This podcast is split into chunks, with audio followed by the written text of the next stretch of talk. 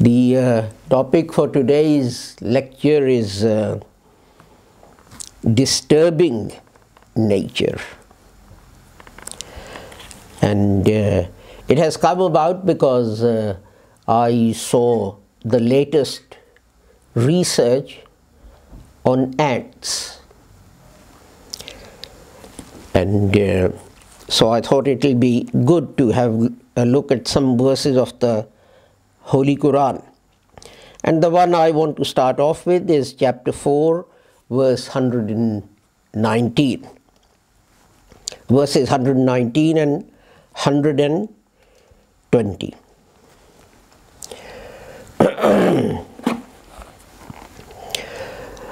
ولا أسلنهم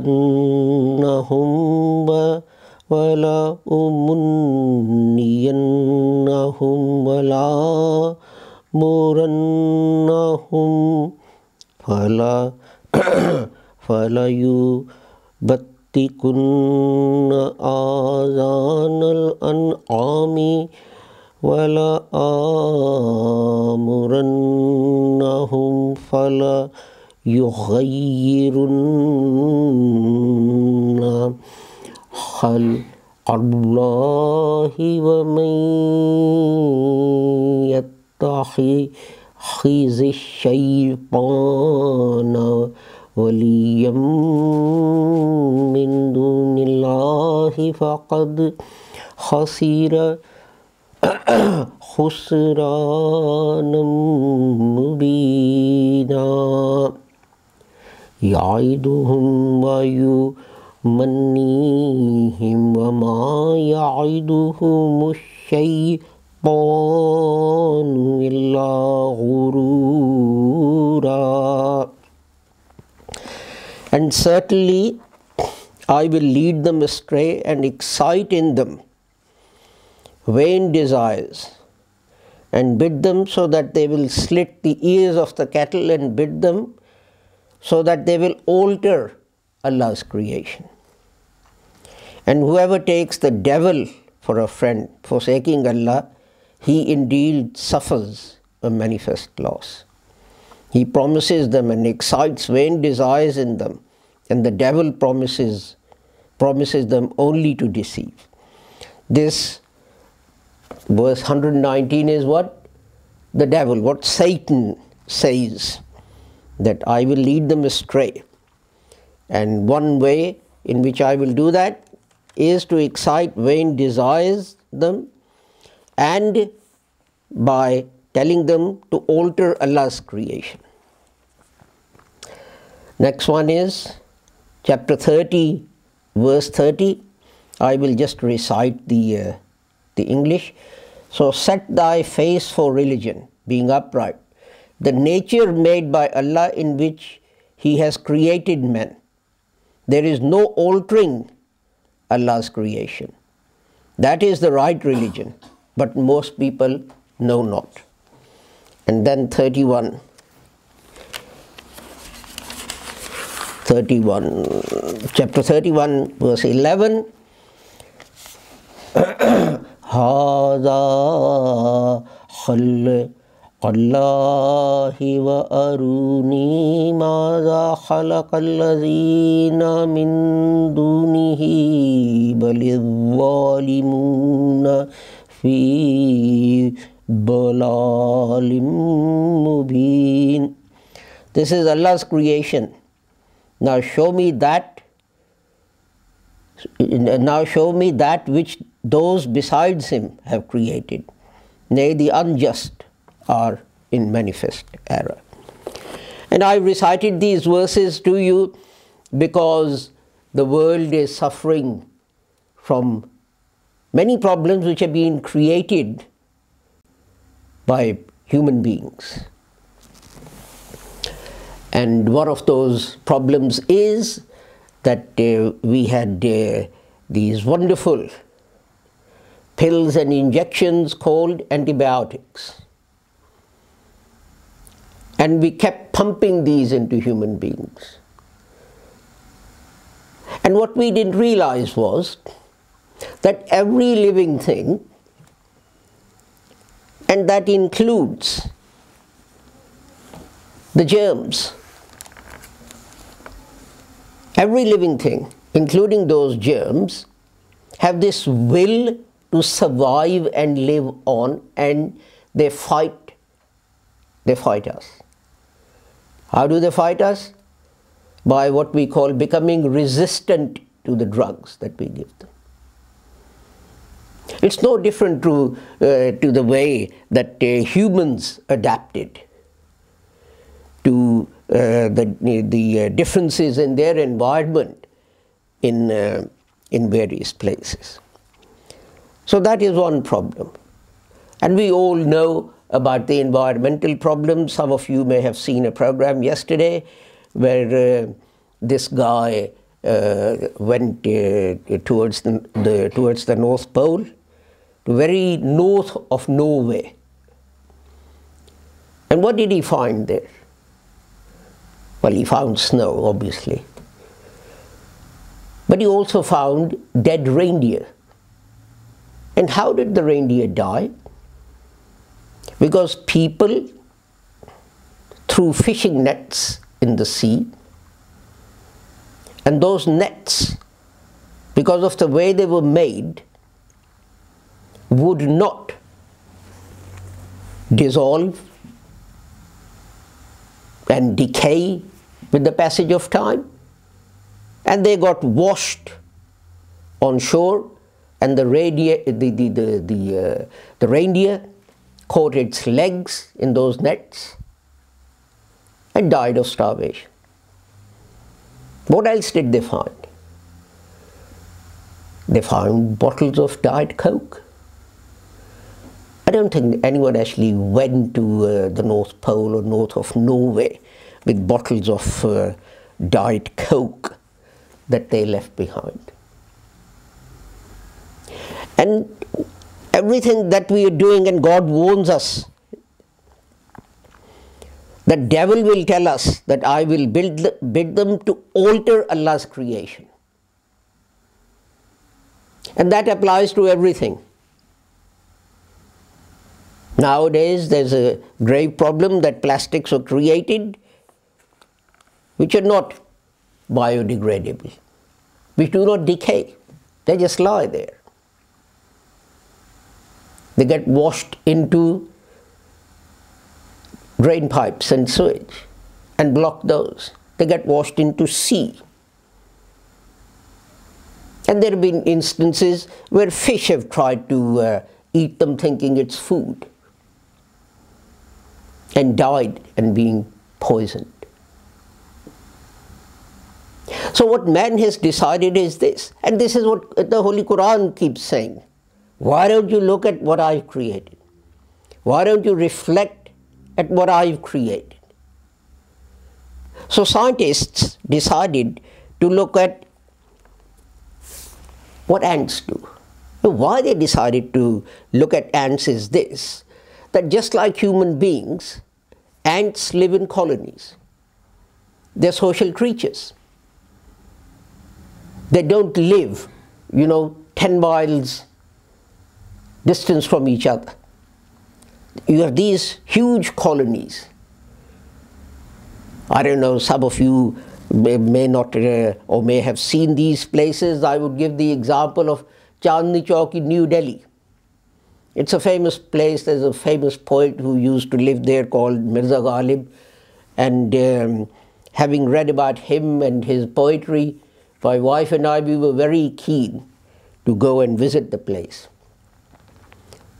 So we made a special trip to the place only to find that we could hardly breathe. It was so congested, you could hardly move. There were so many thousands of people there. And the ant colonies are like that.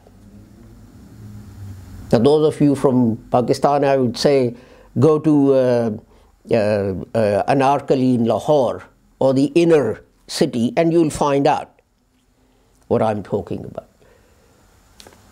Ant colonies are 10 times worse than that. So scientists thought, like humans, these ants live in such close proximity Surely they must get ill.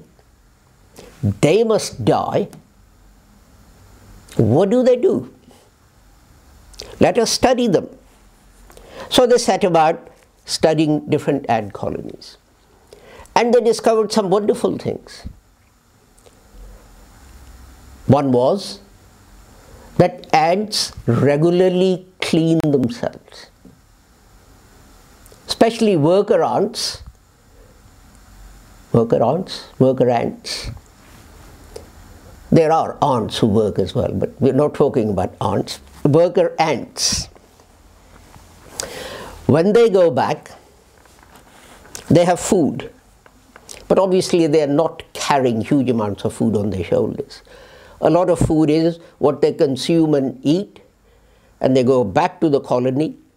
And not to use too refined a language, they are sick into the other ants' mouths. So the food comes up and goes into other ants. But then if you're taking stuff back, then you'd be taking microbes and bacteria and germs and everything else back. So what they do is they clean themselves and if ant A sees that ant B is not clean enough, it goes and cleans ant B and removes the bacteria and germs and things from it, making it as clean as possible. And then when an an ant dies, the others gather together and actually drag it and put it outside the confines of their community, the hole or whatever it is that they live in. In some colonies, where it's not possible, it may be deep and vertical and so on. What they do is they make a special cell, an enclosed cell. And dead ants are put in that cell and sealed. So when they rot, they do not contaminate and poison the rest of the community. Can you see how that is so similar to what human beings do? Well, I guess apart from cleaning others, I mean, you know, if you saw someone at Oxford Circus Station going up the stairs and noticed that, you know, they weren't clean, you wouldn't rush up and start licking food their, from their cheek or something. Well, I suppose you could do, but uh, they may not uh, take it too well. But you can see how their social structure is so similar to the human social structure. And what they do is this when an ant is ill, what they do is they secrete special chemicals. The sick ant and the other ants, they secrete, they naturally produce from their own bodies certain chemicals which the sick ant then uses and recovers. And the interesting thing is that over the last so many years that they've uh, studied uh, this phenomena, no ant has ever become resistant to this naturally occurring chemical that's produced from within their bodies. So they don't have this problem that this antibiotic is becoming resistant to this thing and we've got to invent something new because this is what's happened. We invented sort of, for example, we started with penicillin and oh, this is wonderful. And this actually happened. There were some Italian uh, mountaineers and they were going up a mountain in Pakistan. It's called K2. It's the second highest uh, mountain in the world and it's uh, also known as the most deadly mountain in the world. Some of you might have read that uh, I think a French and a Polish mountaineer got stuck up it, and uh, one of them, the Pakistani Air Force, managed to uh, rescue the French one, but the Polish one uh, had to be left behind and and and, uh, and died. But anyway, this is many years ago. This this uh, team of Italian mountaineers was uh, going up or going to go up K2, and they came across a village where they made their base camp or just some miles forward from that. And the villagers brought a man. And the man was very ill. He'd cut his foot, and the foot had become infected, and it was really very bad. And uh, the, um, the mountaineer who wrote this book that I read, he said, he looked at the foot and he said, Well, you know, uh, we have to remove the foot to, to, to save him, but we haven't got any facilities, we haven't got the skill. So he said the only thing he had was some penicillin. So he injected the guy. And off they went, uh, and they climbed the mountain, and then they came down, and it was uh, about a month or so. And as they were passing that village, he thought, let me see how that man is. Maybe we can take him down and get him treated if he's still alive. Or maybe I can give him another inje injection or leave some more uh, uh, pills and things uh, for him to take. So he asked for this man, and the man was brought to him. He was happily walking on his own two feet. And he said, I looked at his foot, and just one injection had cured that badly infected foot why? Because the man had never taken anything else in his life. Because we keep on violating our bodies through this medication, and there is a good reason. There is a good reason. Do you think a company that sets out to cure you of high blood pressure or diabetes will be very profitable.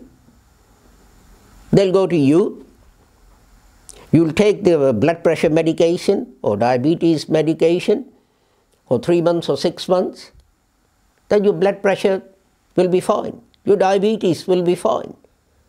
Will you take that medication again? No, you won't. But if they decide not to cure your illness, but to manage it, by constantly giving you pills and potions and, and, and, and injections and so on, yes, your diabetes will be under control. It's being managed. Your blood pressure will be under control. It's being managed. But then for the rest of your life, you're going to go out and buy that medication. If it's 10 years or 20 years or 25 years or whatever it is, that company will be raking profits. Whereas if it invented something to cure it, it may be within six months they cure it and that's it. Now, if you had to choose between two sources of income, one lasting six months and the other lasting 25 years, which one will you choose? One lasting 25 years. And this is what happens. It is not in the interest of modern um, medicine manufacturers to cure things. It is not in their financial interest, and this is why. And this is what the Quran says. I lead them astray and excite in them vain desires. The board of directors, the CEO, the chairman wants to be rich. He wants to drive about in a limousine. He wants to go and stay in a hotel uh, where the room is a thousand pounds a night. He doesn't have to, like me, sit there on Google searching which is the cheapest room in Istanbul or Washington DC or, or San Francisco or wherever. Oh, this one's 90, oh, this one's only uh, uh, 87, oh, that's $3 le uh, less a night. He says, how much is it? Oh, you know, $1,500 a night. Oh, that's fine. You know. I'm sure it must be worth it. But he wouldn't be able to do that.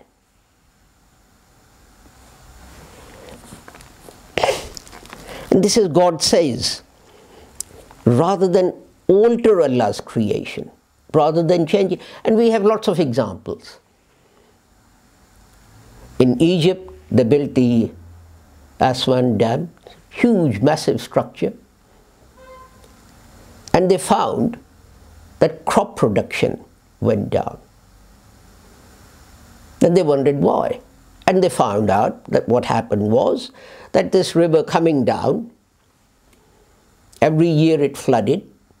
And when it flooded, what else did it do? All the nutrients in the soil that it had brought down, it spread them along its banks. When they built the dam, they stopped the flooding, which is a good thing. But then the soil wasn't being fed nutrients. So the crops started going down. So what do we do? We go out and we buy fertilizer. And we liberal, liberally sprinkle that fertilizer on the land. And crops go back. It's wonderful crops. But not all the fertilizer is used up. A lot of it remains in the land, in the soil. It rains, and what happens? The rain takes that fertilizer into the river. So, what happens to the fish? They die. You and I use that water to drink. So, what happens to us? We get poisoned.